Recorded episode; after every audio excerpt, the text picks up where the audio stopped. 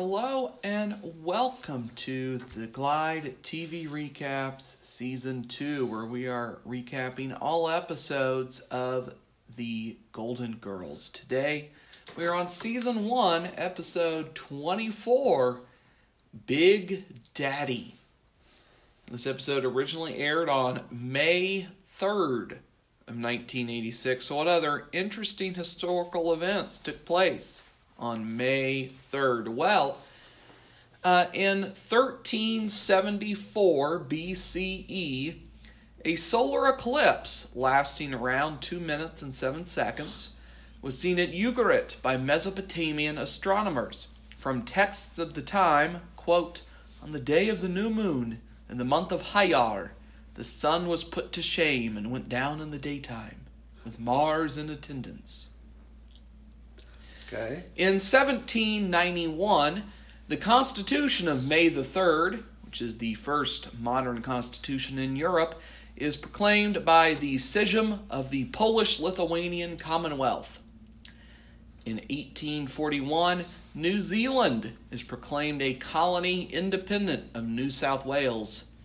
In 1845, the first black lawyer, Macon B. Allen, is admitted to the bar in Massachusetts. In 1886, M.A. McLean is elected the first mayor of Vancouver, British Columbia. In 1921, West Virginia imposes the first state sales tax in the United States. In 1947, Japan's post war, World War II, constitution goes into effect, granting universal suffrage, stripping Emperor Hirohito of all power, and outlawing Japan's ability to declare war. In 1948, the first broadcast of the CBS Evening News occurs. In 1965, the first use of satellite television for the Today Show on early bird satellite uh, occurs. In 1971, NPR begins programming.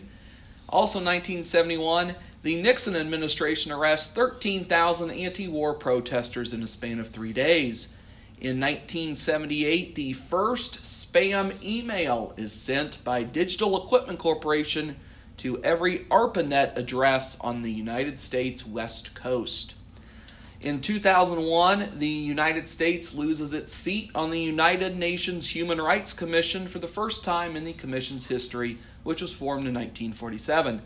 And our most recent event on May 3rd of 2018, this was the only thing for that day, so um, Atlanta Falcons quarterback Matt Ryan becomes the NFL's first $30 million per season player after agreeing to a $150 million contract extension. That was the only event on the day, so that's why it's the one that's on here. Okay. Uh, so that's the history of May 3rd. So, what happens in this riveting installment of The Golden Girls? This plot for Big Daddy. Yes. We begin this episode in the kitchen. Yes, we see Sophia. She's opening the refrigerator door. She gets out a carton of some kind of juice and pours a little into a glass. Dorothy comes in from the living room and Sophia asks her to taste it. Dorothy tastes it and says, Oh my God, it is awful. Sophia explains it has expired. She just wanted to check to see if it was good or not. Yeah, that's the way to do it. Have someone else test. Sophia looks tired to Dorothy. Apparently, Rose kept her up all night. Apparently, there was a storm. And at 3 o'clock in the morning, Rose knocked on Sophia's door. Rose pleaded to get in bed with Sophia, just like Dorothy's father did before they were married. Sophia told him that he was not getting anything until you put a ring on her finger and a donkey in Sophia's father's barn. Wow. Sophia told Rose to get out of her room, and that's the end of that scene. We move to the living room. Rose enters from the bedroom hallway, and she wants to explain about last night. Rose starts to explain. Sophia says she doesn't care. Blanche enters from the bedroom hallway and exclaims that her father is coming. Big Daddy's coming. Woohoo! She is so excited. Dorothy can't believe that someone calls her father Big Daddy. Blanche says that back home everybody calls him Big Daddy. He is well respected in the county. Twin Oaks was the name of their house. People in the county would drive up to that house to get his advice on stuff. The men would discuss stuff on the veranda, while the ladies would retire to the shade of an old magnolia tree to sip mint juleps and exchange prize winning pecan pie recipes. Dorothy wanted to know that if during any of this would the farmhand suddenly break into a chorus of them old cotton fields back home. Ah, Blanche says she may be exaggerating just a touch, but not about Big Daddy. More small talk. Then Blanche gets up to leave because she has to go get some stuff before Big Daddy gets there. His favorite food, his favorite brandy, favorite cigars, etc. Blanche wants Big Daddy to feel right at home. Sophia then replies, Then get the Millers across the street to tar and feather their lawn jockey. Oh boy. Rose is going out to the lanai as the air's always so nice and fresh after a storm. Sophia asks Rose to pull some weeds while she is out there. Uh, Dorothy thought Sophia was going to pull the weeds, and Sophia replies that she said she'd get it done, and it's getting done, so lighten up, lady. Uh, Rose is left for a second or two and rushes back in, wanting Dorothy and Sophia to come out to the lanai quickly. Oh my gosh, what could be wrong? We get out to the lanai and see a palm tree has fallen into the lanai and has made a mess of things. Their neighbor, Mr. Barton, enters from an arched doorway. I'm not sure I've ever seen that doorway there before. But he says he didn't have any damage to his place. they have a discussion on whose tree it is and whose responsibility it is.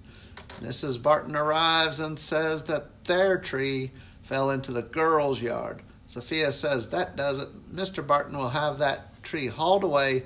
Capiche? He replies that you Italians have some temper. This really does, does it? And Sophia throws a curse his way. It was the Sicilian eye. He won't have a moment's peace until he hauls that tree away. The Bartons leave. Sophia explains she used the curse before. Colts Jets, 1969, Super Bowl three.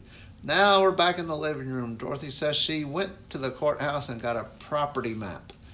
The tree is definitely owned by the Bartons, and it is their responsibility to remove it. Sophia thinks about putting the evil eye curse on Dorothy, but thinks better of it. Uh, Blanche enters from the bedroom hallway in a stunning outfit, asking the girls how does she look. Sophia says she looks like the night hostess at Denny's. Uh, my apologies, but no way does she look like a night hostess at Denny's. Blanche says it is exactly like the dress she wore to her sweet 16. It was always Big Daddy's favorite. The doorbell rings and Blanche gives the girl some last second advice before answering. Her father is an old time Southern aristocrat who is used to fine manners and gentility. Uh, yeah, she's setting us up here, isn't she?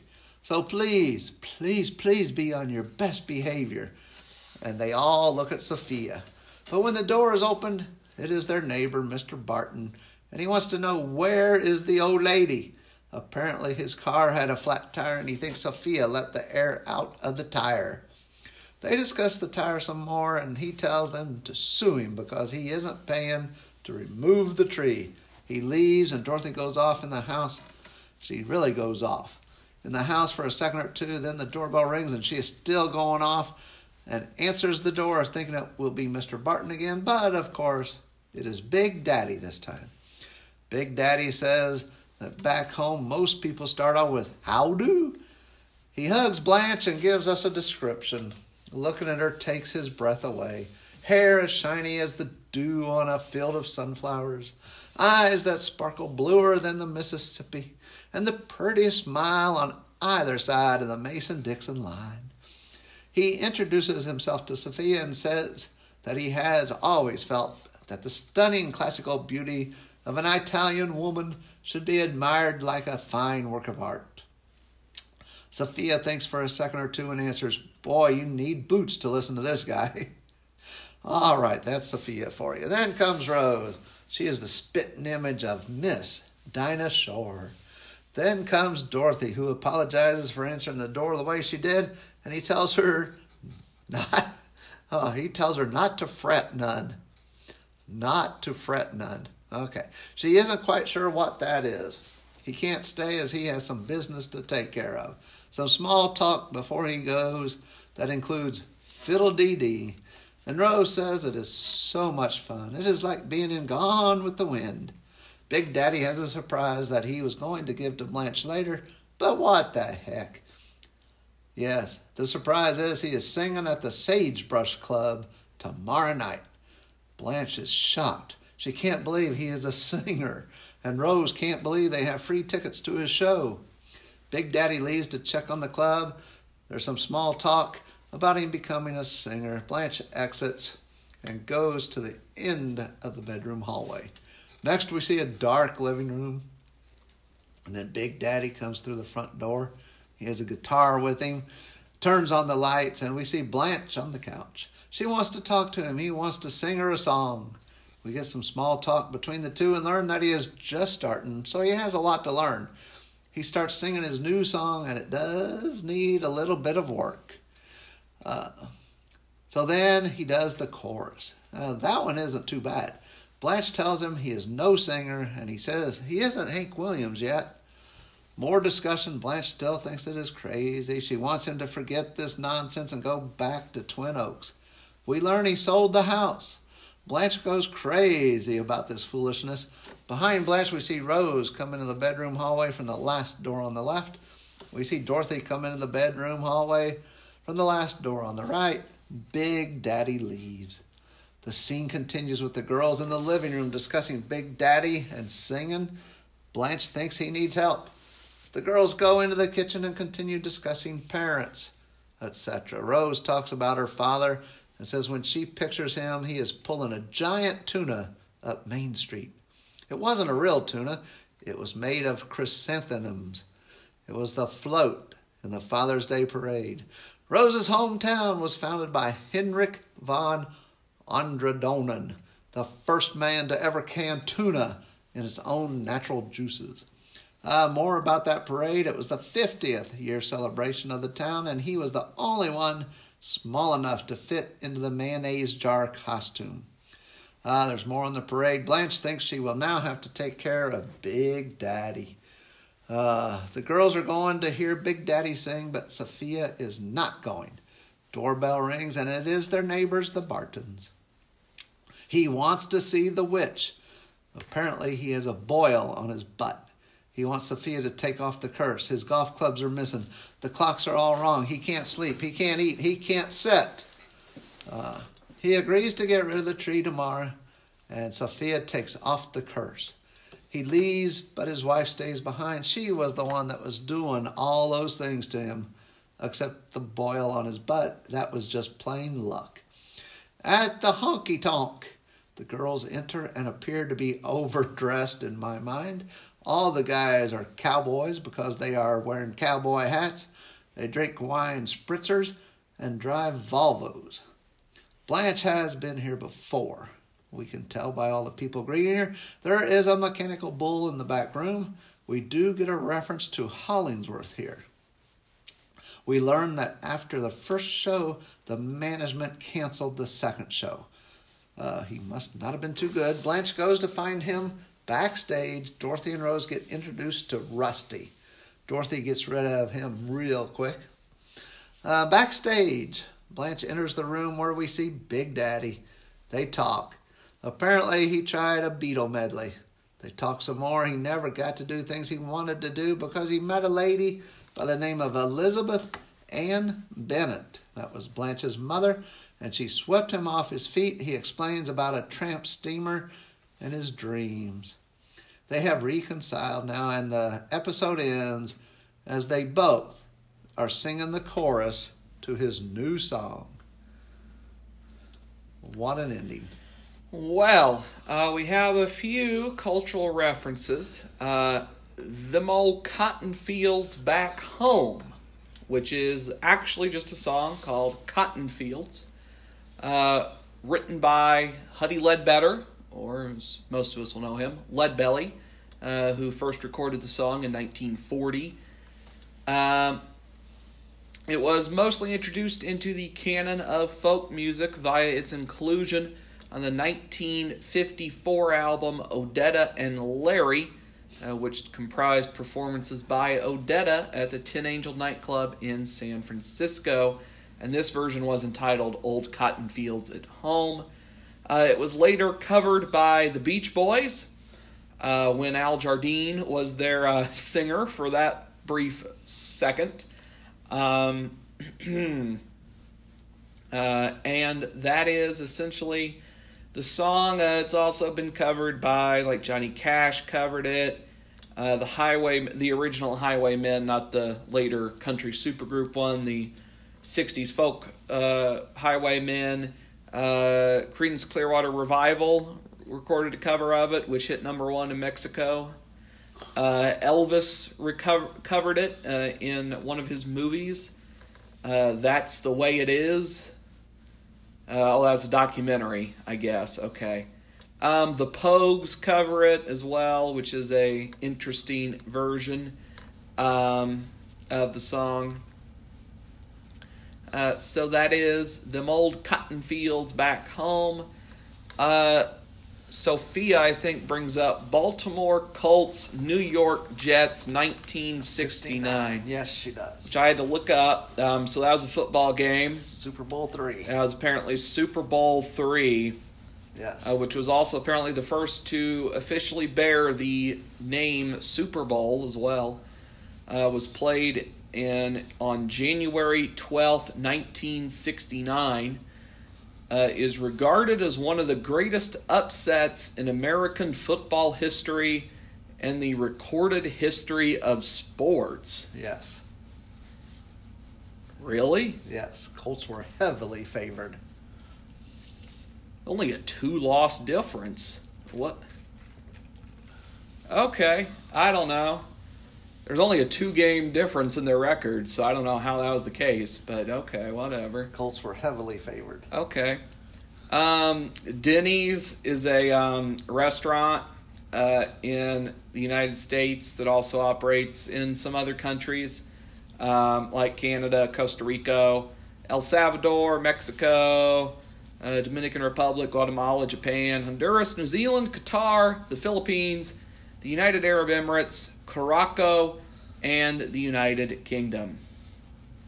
Uh, it's a um, it's a breakfast place, I believe, right? Well, they serve all things, I guess. They're open 24 hours, yes. Oh, okay.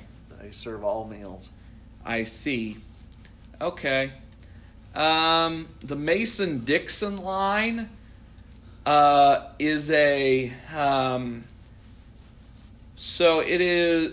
Uh, okay. So the Mason Dixon line was a line that was drawn between 1763 and 1767 uh, to resolve a border dispute involving the territories of Maryland, Pennsylvania, and Delaware, and is still a demarcation line uh, which forms part of the borders of Pennsylvania, Maryland, Delaware, and West Virginia, uh, and later became known as the border between the North and the South, uh, and also marked the northern limit of legalized slavery in the United States as well. Uh, Dinah Shore, who was a singer, actress, and TV personality, the top charting female vocalist of the 40s as well, apparently, uh, and was also a hostess of a series of variety programs sponsored by Chevrolet. Uh, so that is her. Uh, Gone with the Wind, I think we've discussed before.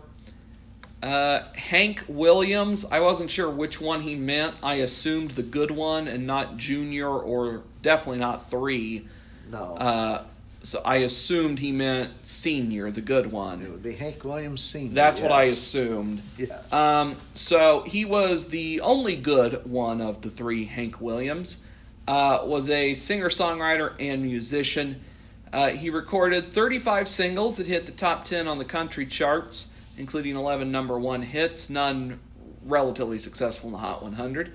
Um, and he was a very popular and very good country singer uh, and uh, was covered by every artist known to mankind, pretty much. Yes. Uh, so, And he died too young. sure.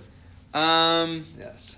I tried to figure out the first man to can tuna, uh, but I couldn't find anything about that Okay. other than just clips of that moment on YouTube. That was all I could find. I couldn't find anything about who actually that person was or anything. So Okay. I couldn't find anything.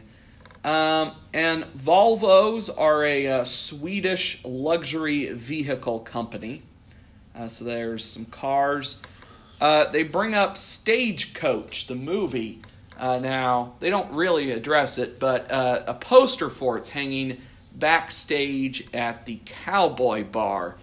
Now, Stagecoach uh, is a 1939 Western directed by John Ford uh, and is an adaptation of The Stage to Lordsburg, which is a 1937 short story.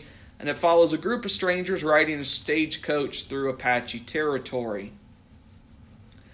Uh, so that's essentially it. It was remade at some point, a few times. Uh, was remade in 1966 with um, Bing Crosby. Uh, for some reason, it was also adapted into a television show starring Willie Nelson and Johnny Cash, or a television movie, I would assume. Uh, it was also adapted three times into a radio play uh, all in the 40s. May of 46, December of 46, and January of 49. Uh, and is one of the few films on Rotten Tomatoes to hold a 100% rating, Oh. Okay. which simply means that it has been reviewed by at least five critics, all who said, yes, this is not bad, is what that technically means. Okay. Um, I have one fashion note. Uh, Blanche is wearing a dress with a transparent hat. Uh, that combo is an insane look. It is just bizarre and absurd, this look she goes for with that. Especially the transparent hat. Like, that is just, That was her sweet 16 look. yeah. Yes. Uh, we have a few side characters. Leonard Barton, uh, the neighbor man, uh, who is played by Gordon Jump, uh, who is most known for his roles on television shows WKRP in Cincinnati, a soap, and Growing Pains. He's also in uh, Conquest of the Planet of the Apes as well. Uh, that's one of the sequels from the 70s. Uh, so that's him. Uh, Gladys Barton is played by Peggy Pope, uh, most known for her appearances in films such as Choke, The Last Starfighter, The Substitute, and Nine to Five. Uh, so that is her. Uh, Big Daddy is played by Murray Hamilton, uh, who uh, we'll get into this more next season. But um, so Murray Hamilton here. This episode aired in May May third. Uh, so he died about four months after this episode aired. Uh, so we'll address that next season when Big Daddy returns, played by a different and I would argue much better actor. Um, so Murray Hamilton, um, he's in Jaws as the the mayor. You know, he's he's the villain of the movie, the mayor. Yes. Um, he's in The Graduate. He plays Mr. Robinson. Uh, he's in uh, Hitchcock's Anatomy of a Murder. He's in 1941. Uh, he was in a lot of good films. A uh, rather popular character actor throughout the 60s and 70s. Uh, and of course, he made an appearance here in this episode as Big Daddy. Gary Grubbs plays the waiter at the cowboy bar. Uh, the guy when they first walk in. Um, He is most known for his roles in television, or no, I think that's the movie. Yeah, in the X Files movie, uh, the astronaut's wife, in the film that I still can't explain why it was made, Battleship, uh, and he's also in Oliver Stone's JFK movie. Uh, he's been in a lot of movies. He doesn't really do TV too much. I'm trying to see uh, what his biggest TV role would be other than this. Uh, he was in Treme for four episodes. Uh, other than that, that's probably uh, six episodes of The OC. Okay. He was an angel for four episodes. Oh, that's where I know him from. He's uh he plays Harlan in, on Will and Grace. That's where I know him from. Okay. I knew I knew that voice from somewhere. That's right. Harlan on Will and Grace, who is uh, essentially he plays essentially Big Daddy minus the slave stuff uh, on Will and Grace. Um, and then Rusty uh, is played by Blake Emmons, uh, who has three acting credits. Um, this one as Cowboy Number Two, uh, all, which is also Rusty. Uh, he appears in one episode of a television show called Nashville 99 as Sheriff Beam, and then an episode of Funny Farm as host. Huh. Wow. Big acting Yes. credits. Mm-hmm. Uh, he also appears on the soundtrack to an old time country Christmas, which is a television movie from 1969, as a performer of the songs I Want a Hippopotamus for Christmas and Santa Claus is Coming to Town.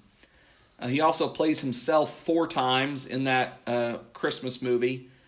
Uh, two appearances on the Alan Hamel show in the 70s. He appears on the Mike Douglas show as a fishing expert and was the sub host on Chain Reaction, which I'm guessing is a game show. Yes. Okay, so he was the sub host on that for a year, it appears. Wow. Uh, so that is Rusty.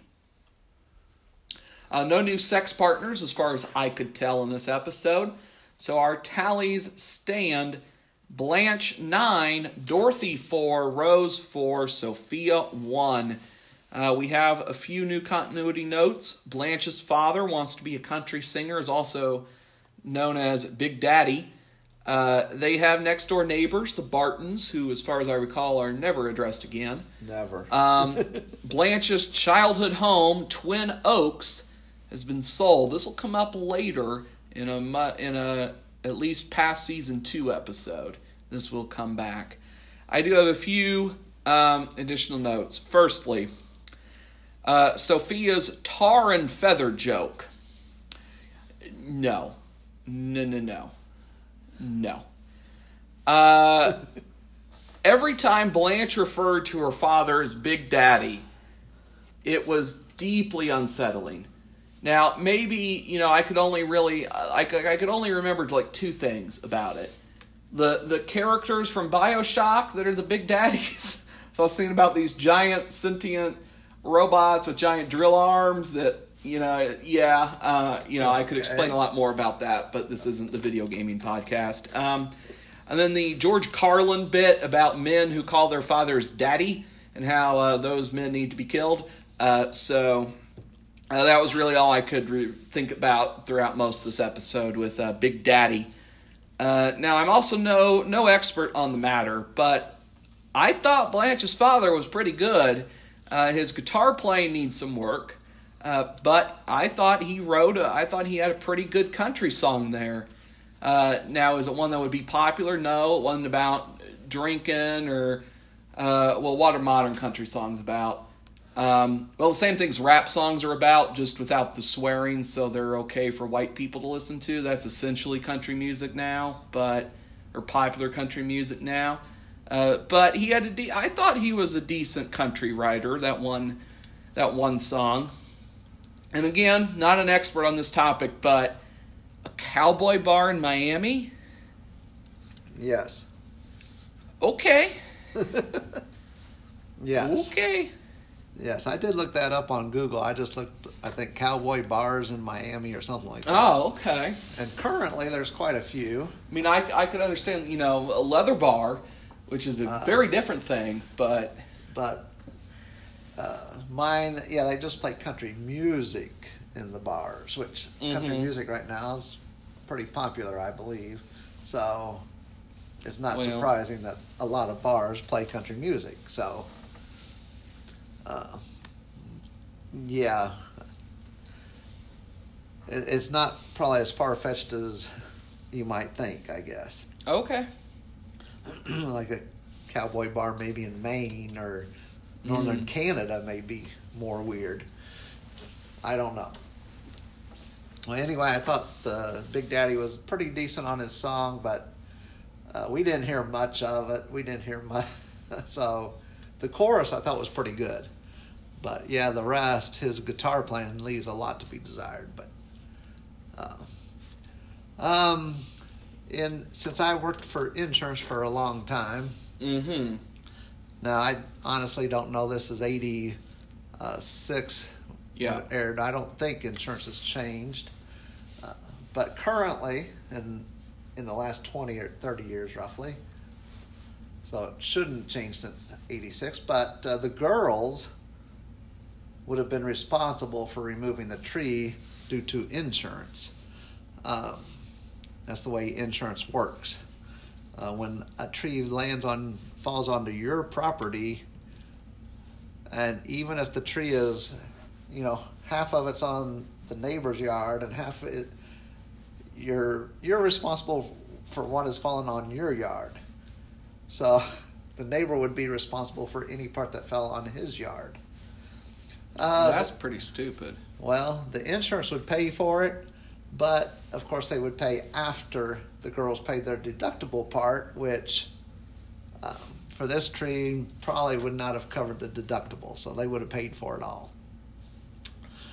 Um, yes, in the kitchen, we had the large island again. Uh, in one scene, there's this round thing on the table that I looked at, and I looked at like, what the heck is this? It's a round thing that looked like a pizza. And I was thinking, what the? It's never been, I've never seen this before. But then later in the episode, Rose brings over this hot tea kettle and puts it on there. And it's like, ah, so they're, they're going to use this hot tea, so they needed something to. So they came up with this thing. It looked like a pizza. Well, it could be that. It could be, I don't know what they're technically called, but like the spinny dish thing that you see at like catered Yeah, events usually. okay, yeah, Maybe it was one of those. I think it was like a hot. You put hot plates on this thing apparently, but I've never seen it before. it shows up right when they need it apparently. Uh, anyway, in this episode, we did get our first Saint Olaf story, and we did get another Sicily Italian reference in this episode. So we are now up to one Saint Olaf story because that was our first, and nine Sicily Italian references. And for me, this um, I thought this was a pretty good episode. Funny. Uh, I like Gordon Jump. I liked him in WKRP in Cincinnati. Uh, so I gave this episode a 84 out of 100. Well, that will do it for this episode of the Glide TV Recaps. Thank you for listening. I hope you enjoyed. If you did, make sure to subscribe to the show for more great content like this. And until the next episode, goodbye.